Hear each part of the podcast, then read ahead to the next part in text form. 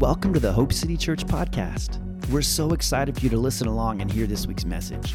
We pray it inspires and motivates and draws you closer to Jesus. Let's take a listen. Open your Bibles to Romans chapter 6 if you want to follow along. And uh, I'm going to, like I like to do, get a running start at it and I'm going to pick up in the last verse of chapter 5. And we don't have a slide for that, Jaden, but it's okay.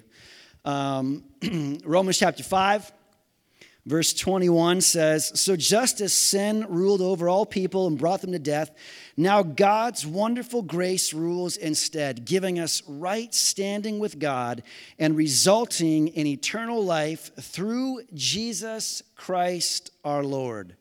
Well, then, what should we say? Should we keep on sinning so that God's grace, so that God can show us more and more of His wonderful grace? Of course not. Since we've died to sin, how can we continue to live in it? Or have you forgotten that, that when we were joined with Christ Jesus in baptism, we joined Him in His death? For we died were buried with Christ by baptism, and just as Christ was raised from the dead by the glorious power of the Father, now we also may live new lives. Father, we thank you for today. God, we thank you for your anointing and your presence in this place. God, I just ask right now that you open our hearts and our eyes and our ears to receive your word, to hear your voice, and to receive truth into our hearts. Father, I ask that you put your words in my mouth and on my tongue, and that I only communicate the things that you want said today. May it bring healing and wholeness and life to every person in this room. And as we leave later on, Father, may we leave transformed and changed more into your presence. In Jesus' name, we all said, Amen. Amen. Oh, go ahead, have a seat, sit down. And all continue to stand up. It's nice to be with you all. It's nice to be here. This is our last Sunday, and I realized this morning as I was grabbing a cup of coffee that uh, this time next week, Christmas will all be over and done. And we'll be, if you're anything like our family, you'll be packed. Well, we don't have much of a Christmas tree to pack up this year, but we'll be packing up. Jen likes to get Christmas like packed up and gone right away. That's what happens in our house. Boxing Day, we usually like take the tree down and the lights. And We're like, all right, let's move on to the next season. Anybody else? Are we just like super grinchy? We are super grinchy. Let me ask you this by show of hands, who begins to decorate in October for Christmas? This is my niece, and I want to tell you all there's something wrong with this part of the family. We have a family group chat with my sister and like my niece and other parts. And I think it was October 30th or maybe the 31st. It, was before Halloween, yeah. And Christmas decorations were up. Listen, as far as I'm concerned, this is my personal preference. I'm not preaching this to you. But the way this goes is you have Thanksgiving, Thanksgiving, so six weeks before Christmas, not the one in October 1st. And then when Thanksgiving's over and done, then you set up for Christmas. That's the acceptable time. Is that just me? You're all staring at me like, man, you're crazy. okay. yeah, Thanksgiving six weeks before Christmas, not the one like three years before Christmas. Okay, well, anyways, so apparently we were super grinchy, but I realized, all that to say, I realized this is the last Sunday of the year. I realized that by this time next week, Christmas will be over and done and gone, and we'll be moving on to other things. And I'm excited. Um, Pastor Jenny touched on it, but we got our fast starting January, the first week of January. We're starting our 21 day fast, which we've been doing for the last three years, and I'm excited for that because I know that as we remove things from our lives, that God will speak to us and bring clarity and direction in so many of those areas that we need. Does anybody here need to hear from the Lord on some things in their life? Get some direction and get some clarity, get some some vision? Yeah, yeah. So that's why we love doing that. And I also love that three weeks is, you know, it's a good chunk of time. It's a good chunk of time where you really put down the flesh and you lift up the Lord in your life. It's going to be good. All that to say, let's go back to Romans. Uh, okay, so Romans chapter 6, verse 1. Well, then, should we keep on sinning so that God can show us more and more of his wonderful grace? What a ridiculous sentence that is, isn't it? But some people have that mindset that we should just, yeah, if we keep on sinning, it just shows how good God is to us. And in here, remember, this was a common. Um, style of writing back when Paul wrote this letter was a common style, and he would do this, this debate, like somebody was talking to him, asking him questions about the things that he just said. So he's posing another one of these questions by the invisible person that is debating with him. And he says, Should we keep on sinning then so that God's grace continues to go and show us show everybody how good he is? And he says, Of course not. Since we have died to sin, how can we continue to live in it? Or have you forgotten that when you joined with Christ Jesus, are you joined with Christ Jesus in this place? Hmm. When you've joined with Christ Jesus in baptism, we joined him in his death. For we died and were buried with Christ by baptism, and just as Christ was raised from the dead by the glorious power of the Father, now we also may live new lives. I want to talk for just a second about this phrase in verse 2 that says, died to sin. Do you see it there? Can you put verse 2 back up, Jaden? Okay. Since we have died to sin. Now, in this chapter, did anybody read chapter 6 yet? Seven people. Great, great. For those of you who've read chapter six, you may have noticed this. And as we go through it today, what I want you to pay attention to is this there is a lot of responsibility, specifically in this chapter, placed on you as the reader. It says here, now, since we have died to sin, that's assuming that you have given your life to Jesus. And then once you've given your life to Jesus, you have died to sin. Let me show you what these words died to sin mean. The first one here is dead. In the Greek, it's apothenesko, and it means to be dead to sin as the truly regenerate are by having renounced and abandoned it in consequence of their conformity with Christ in his death. That's a lot of biggish words. Let's read it one more time to be dead to sin as the truly regenerate, the ones who have been regenerated, have come back to life, is what regenerate means in Christ, by having renounced and abandoned. The word renounced means to turn your back on and say, This is what I used to be, but I'm renouncing that old lifestyle. I'm saying no longer this and now this. And then he says, For those who have renounced it and abandoned it. We all know what the word abandon means, don't we? Right, because probably at some point in life we felt abandoned, haven't we? So we understand the concept of abandonment. He says, Those who have renounced that old life and have abandoned it, and then it says, in consequence of their conformity with Christ in his death. No, that's a great word conformity. Conformity, conformity, conformity. Being made like is what conformity means changing what you were into something else. I am conforming to this new standard. This is what I was over here, but I am allowing a process to take place on the inside of me that is changing and conforming me from what I was into what God desires me to be. Dead to sin. I'm renouncing, I'm abandoning, and I'm changing from what I was into what I should be through Christ. So, dead to sin. And we know the Greek word for sin is hamartia, and it means a proneness to sin, sinful desire, or propensity. And we know the word sin literally means missing the mark. Dead to sin Think about this for a minute. In your life, have you died to sin? Or do you allow sin to try and commingle in your lifestyle? Do you live a life that has renounced and abandoned those things, those ways of the past, the old way you talked, the old way you acted, the old way you lived, the old things you thought about, the old actions that you did, the old lifestyle? Have you renounced and abandoned those things? Or do you try to commingle them in your life with a little bit of Jesus? Merry Christmas.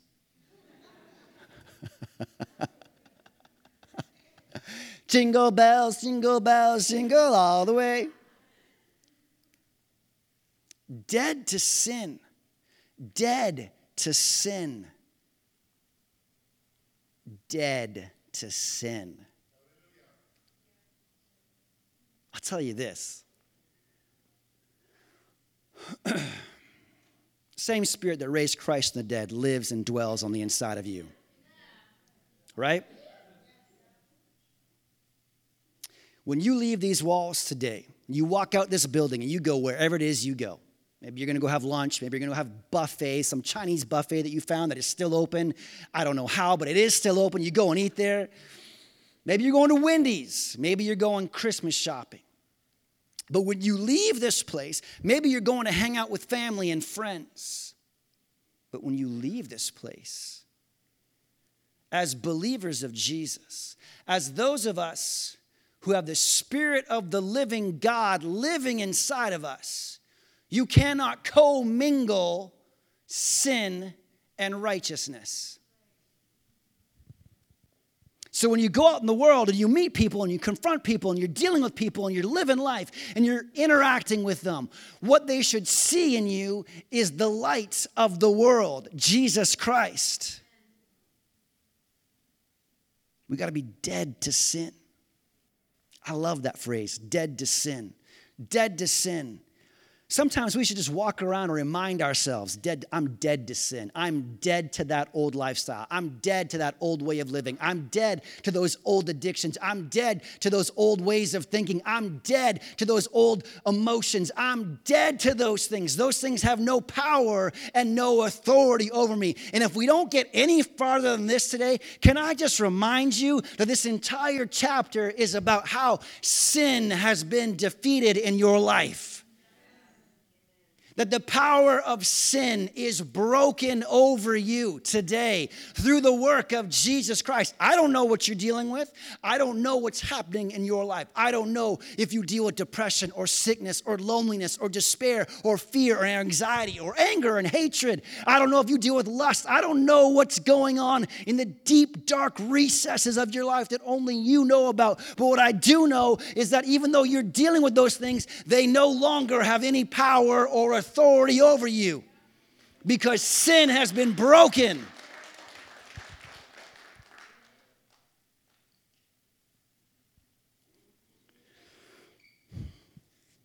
He says, Have you forgotten? He begins to talk about this concept of baptism in verses 3 and 4. Now, I want to tell you something. Um, we have had the Bible for a long time, and so for us, the concept of baptism is quite normal. We, we don't like, okay, it makes sense, like talking about baptism. But even when Paul wrote this, I want to tell you this baptism was a very familiar concept. So for the Jews that he was writing to, the Jews, if you wanted to convert to Judaism, there was three things you had to do. You had to be circumcised. Everybody said, "Ouch!" You had to. Um, you had to. Um, there was a confession that had to be made, and there was was it a confession? Let me see. Circumcised. Oh, a sacrifice, and then you had to be baptized. And that's what you did to become a Jew. Now, also, he was writing to the Greeks at the same time. He was writing to the Romans, and so the Romans they also understood the concept of baptism. The Romans had what was called, um, they called them mystery, mystery religions, is what they were called. Let me tell you about these things. So the Romans had their own their own religions going on, and some of these were called mystery religions, and it came from the word uh, myein, M-Y-E-I-N. That's probably not how you say it in a Greek voice, but that's the word, M-Y-E-I-N, and it means mystery or mysterious. And what it was was a secret religion like a cult. And the word the word myein means like eyes closed and mouth closed a secret. Nobody could talk about it. It was a secret. And so these these religions they all had um, what was called a play, a passion play. And these passion plays involved uh, lighting and they involved music, they involved incense. And the point of these plays in these secret religions, these mystery religions, is you would come in and you would uh, experience it with your emotions, you would experience it with your senses, and you would become one with this passion play. And the passion plays were always, very interestingly, about one of their gods who had suffered, died, and rose again. Interesting, isn't it? Okay, but here's the interesting part about the Romans. To become part of one of these mystery religions, you had to be baptized into it. You couldn't just show up one day and the doors were open to you and you could walk in and be like, hey, I'm here to be, I want to check out what's going on. I want to see what this, what you guys are. This play looks cool. I want to be a part of it. No, you had to be baptized in it. Before they could go and watch this play and identify with this God, they had to be baptized into it. Literally, the same as you and I are baptized as we become believers. They would do things like dig a dirt uh, grave and then bury the person up to their neck, and then the, the person would profess something, and then they were initiated into this religion. They were initiated through baptism into this secret religion. So Paul's writing this letter and he's talking, all of a sudden he's talking about how we've been died, we've died with Christ, we've been buried with Christ, we rose to life again through his baptism. So the people that he was writing to probably actually understood the, the, the concept of baptism a whole lot better than 21st century people alive do. Because as you leave this place, the person who is working at taco time may not have any concept of what baptism is. But these people that he was writing to did. And he begins to talk about baptism and how there is an initiation and how there is a union and how you identify with Jesus Christ through this baptism. Let's look at two verses here that talk about it. Galatians 2, verse 20 says this My old self has been crucified with Christ.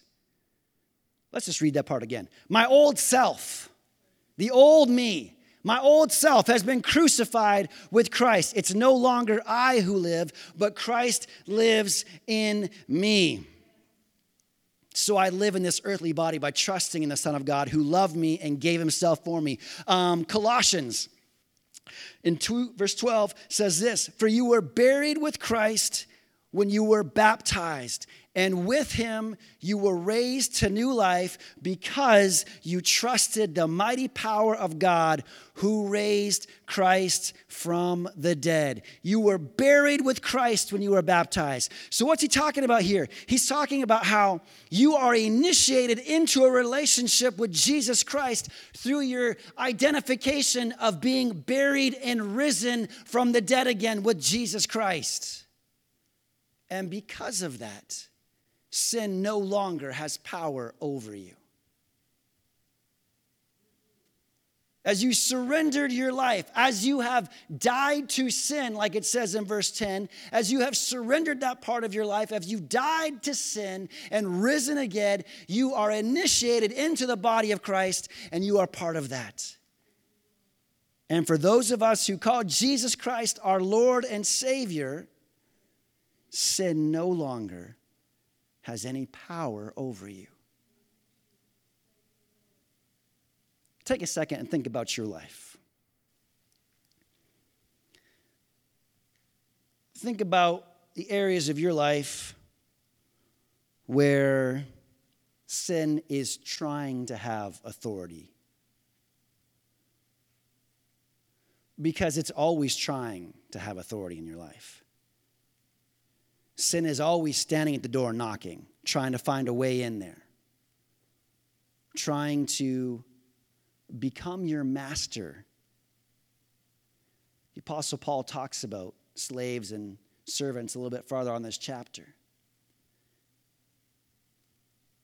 Now, think about those areas that you just thought of, and I want you to really grasp the fact that that sin, that that thing has no authority or no power in your life any longer because of the work of Jesus on the cross. See, when he went down into the cave, or into the cave, I guess, and then that stone was rolled away and he came out again, that power over your life was broken. And if we could grab hold of that, that truth and that reality, that understanding of who we are, you would, and I, would walk in a whole new level of authority. You and I would walk in a whole new level of understanding where we wouldn't allow the things of the world to weigh us down because we would know that it no longer has a right or a place in our life. Amen? All right, let's keep going. It says so in verse 5 we've been united with him in his death. We will also be raised to life as we know that our old sinful selves were crucified with Christ so that sin might lose its power in our lives. We are no longer slaves to sin. We are no longer slaves to sin. For when we died with Christ, we were set free from the power of sin. And since we died with Christ, we know we will also live with him. We are sure of this because Christ has raised from the dead, and he will never die again. Death no longer has any power over him. And when he died, he died once to break the power of sin. But now that he lives, he lives for the glory of God. So you also should consider yourselves to be dead to the power of sin and alive to God through Christ Jesus. You know, as I was reading this, I was thinking about this passage of scripture. It says in verse uh, 6, I guess it is here, it says the phrase, so that sin might lose its power in our lives. Do you know that word might is in every other translation as well? And I began to think about that. I began to ponder. It's really interesting the word that sin might lose its power. And here's the thing see, through the work of Jesus on the cross, sin has lost its power over us. But many of us walk around trying to dig up the old man that we buried with Christ, give him CPR, and bring him back to life. Because there's just something in that guy we still like. We're just not ready to let go of. I like that way that guy used to party. People liked him. People could hang with that guy. I love the way that dude dressed. I love that guy's hair. I love the way that he could do this, that. And there's something that sometimes some of us go back and we're like pulling out those paddles and yelling clear and laying down the paddles and going, clear, shocking the guy and hopes he comes back to life and it says that sin might lose its power. And the only authority that sin has in your life, and the only way sin gets back into your life, is when you open the door and say, Come on in. Hey, welcome, friend. It's been so long since I've seen you. Let's go hang. Let's go have some fun. Come on in. Don't worry about your shoes. Leave them on. We're going to go out right away. Sin doesn't have authority over you. Through the work of Jesus Christ, that power has been broken. But what happens, for some reason, and I, I just, I don't know what it is, but for some reason, a lot of us walk around trying to carry this dead man around with us, bringing him back to life every once in a while, carrying on with that commingling. Well, I just, I just, I'm just gonna, you know, I'm just gonna, I'm gonna cut off his foot. I'm gonna bring this dead man's foot with me everywhere I go, wear it around my neck. It's like a, you know, it's cool. Just, just a piece of them. I don't want the whole thing. I don't like the rest of them. That other stuff's bad, but this, this, this foot part of them, it wasn't that bad. It was kind of fun sometimes, so I'm going to bring this foot part with me. I'm going to carry it around. Listen, when you die to sin, when something is dead, it's dead. It's gone. You should leave that thing buried in the ground. In fact, we all know from watching police shows what happens when you have to dig up a body out of the ground that's been dead and buried for a long time. It's gross. It's deteriorated. The person ain't in there. They're not just like, oh man, like, gosh, I wish these guys would bear me up. I just want to get out and party again. It's so tight and I'm constricted in this place. I can barely move. I can't breathe. I just want to get out of here. I don't want to work. I just want to bang. I want to get out. And then they open the lid and like, oh, finally. I've been in here for like six years just waiting to get out of this thing. No, when they open, you've seen the shows as much as I have, and they open the, the coffin. They open the coffin. The person's not in there anymore. They're dead and gone. They're deteriorating. Their flesh, depending on how long they've been there, is rotted away. Their, their organs are gone. They're turning to dust. The bones are turning to dust. When something is dead, when you are dead to sin, when you have let sin die in your life, it is dead and gone. Don't go out and dig up the grave. Don't bring that guy along with you. Sin has lost its power through Jesus Christ in your life. You don't have to cart that thing around anymore. You can say, No, he's dead and gone. That's what Paul was saying in Galatians and Colossians. He said, It's no longer I who live. I, I've been buried with Christ. That old man is dead and gone. He's, I don't know, he's gone. He ain't around anymore. He died.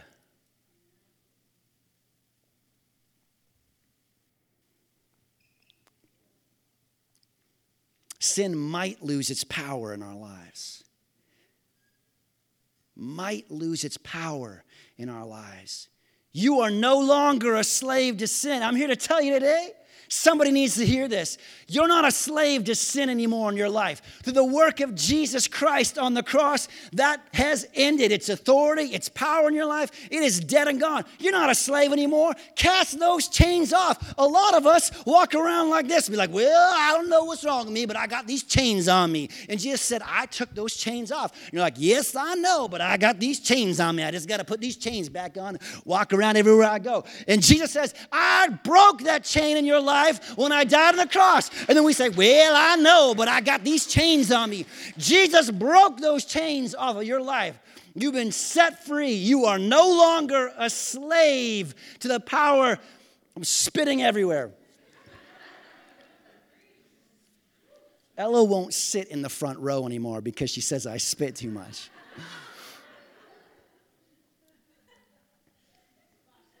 Splash zone like SeaWorld the sham slam.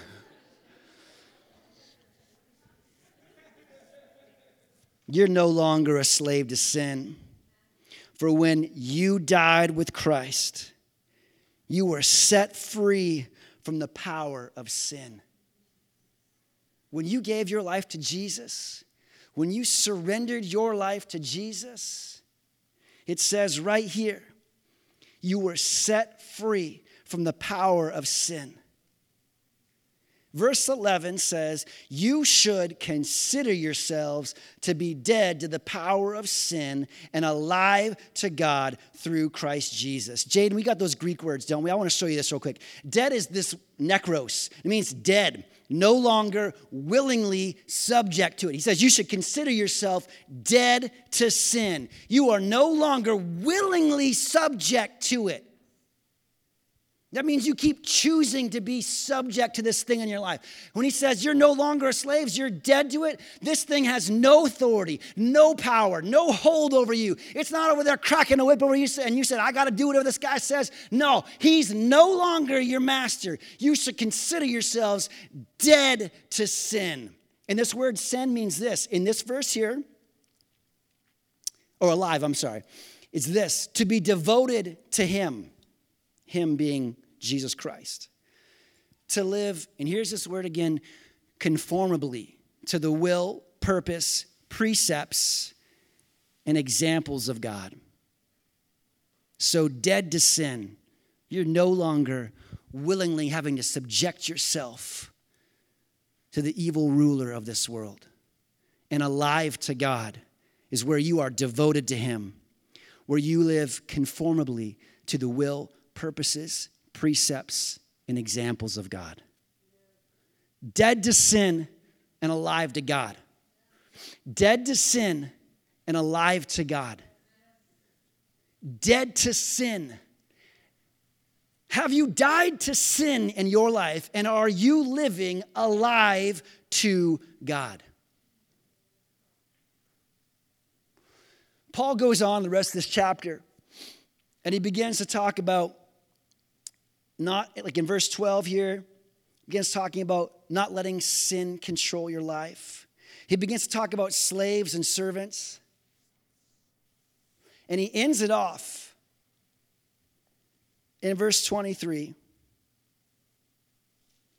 And he says that the wages of sin is death, but the free gift of God is eternal life through Christ Jesus our Lord.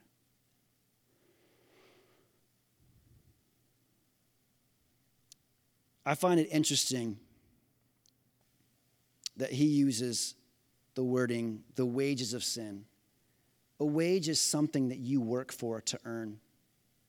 So your earnings, your toil in sin results in death. But then the free gift of God is eternal life through Jesus Christ our Lord. He's talking about how you can work and work and work and work and continue to miss the mark, and all that produces is death. But then there's a free gift through Jesus Christ, and that's eternal life. And his whole point that he's trying to make in this passage, in this section of his letter, is that you no longer have to live a life that is subjected to sin.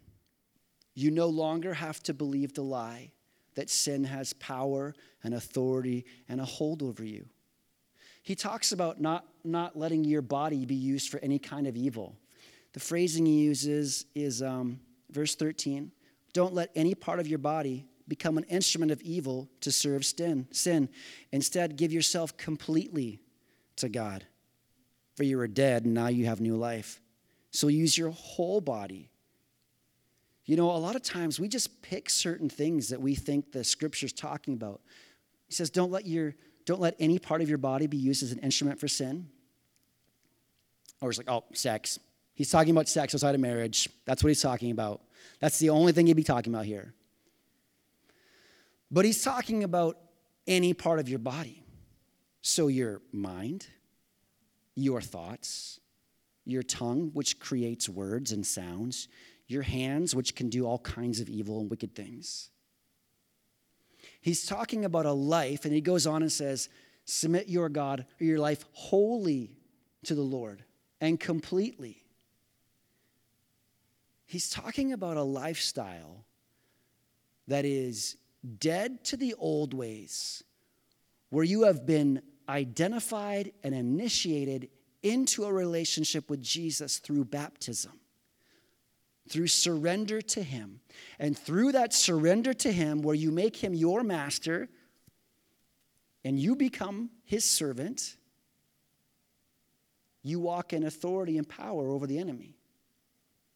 He talks a little bit about masters and servants and he apologizes. He said, I'm, I'm sorry that I'm talking this way to you um, about masters and servants, but he said, You're so weak that I have to use this terminology. And I want you to realize this you know, when you think of a servant in the 21st century context, we think of it in the, in the context of like a butler or like somebody who works at, you know, somebody's house or something and they go and they clean, they're a janitor, and then they have like set hours, like you work nine to five as somebody's servant, lawn take person care guy, whatever, those things. And, um, you think that's that's what their life is. They have they work nine to five and then they go home and they can do their own stuff. Whatever they want in their off hours when they're working they work for their boss just like most of us do. But paul is talking about if you really understand the culture when they talked about servants and slaves and masters back then they were talking about servants and slaves and masters and he's talking about how when you are a servant in paul's context of what he's talking about when you are a servant to something, you are a servant 24 hours a day, seven days a week. You have no free time unless your master says you can go do what you want for a few minutes until I call you again. And he's talking about freedom from sin, life in Christ. And it's a lifestyle of surrender and servanthood where you submit your life to Him. And you realize that, like Paul said many times, my life is not my own. It's not my life I live anymore. I live for somebody else. at somebody else's pleasure. If you watch any of those British shows, when they talk about the, the Queen and the Prime Minister, and a phrase they like to use a lot is the Prime Minister serves at the Queen's pleasure. And as a servant of the Most High God, as a servant of Jesus Christ, you serve and submit at his pleasure. So our life should be what do you want me to do right now? What do you want me to say right now? Where should I go right now? What should I say to this person right now? Is there something you want me to say or do in this moment? No longer slaves. You've been set free by the power of Christ. I can't think of a better thing to ponder and remember and carry with you as you go everywhere else that you're no longer a slave, that you've been set free. Stand up with me.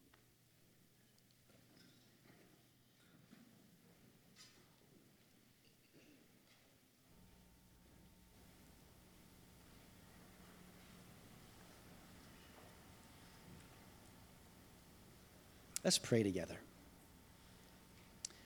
Father, I thank you. Thank you for your spirit. Thank you for your anointing. Thank you for your presence, Father. God, we thank you that your Son came and set us free, that he broke the power that sin had over us, that there is nothing now that has authority or control or a hold on us. Through the work of Jesus Christ, we have been set free, that we are no longer a slave to sin. Father, I just pray and I ask that you imprint this truth in our hearts and on our minds. Father, that as we continue on in our life, as we go through all the busyness of the season, as we go through the work of our jobs, as we go to school, as we do all the things that we go and do, God, I just thank you that you imprint in our hearts and our minds the love you have for us and the price that Jesus paid for us that set us free once and all from sin, from death and destruction. Jesus, we thank you for the life and the life abundant that we have through your work on the cross. Father, we love you. We thank you. We worship you and we give you all the praise. In Jesus' name, we all said, Amen.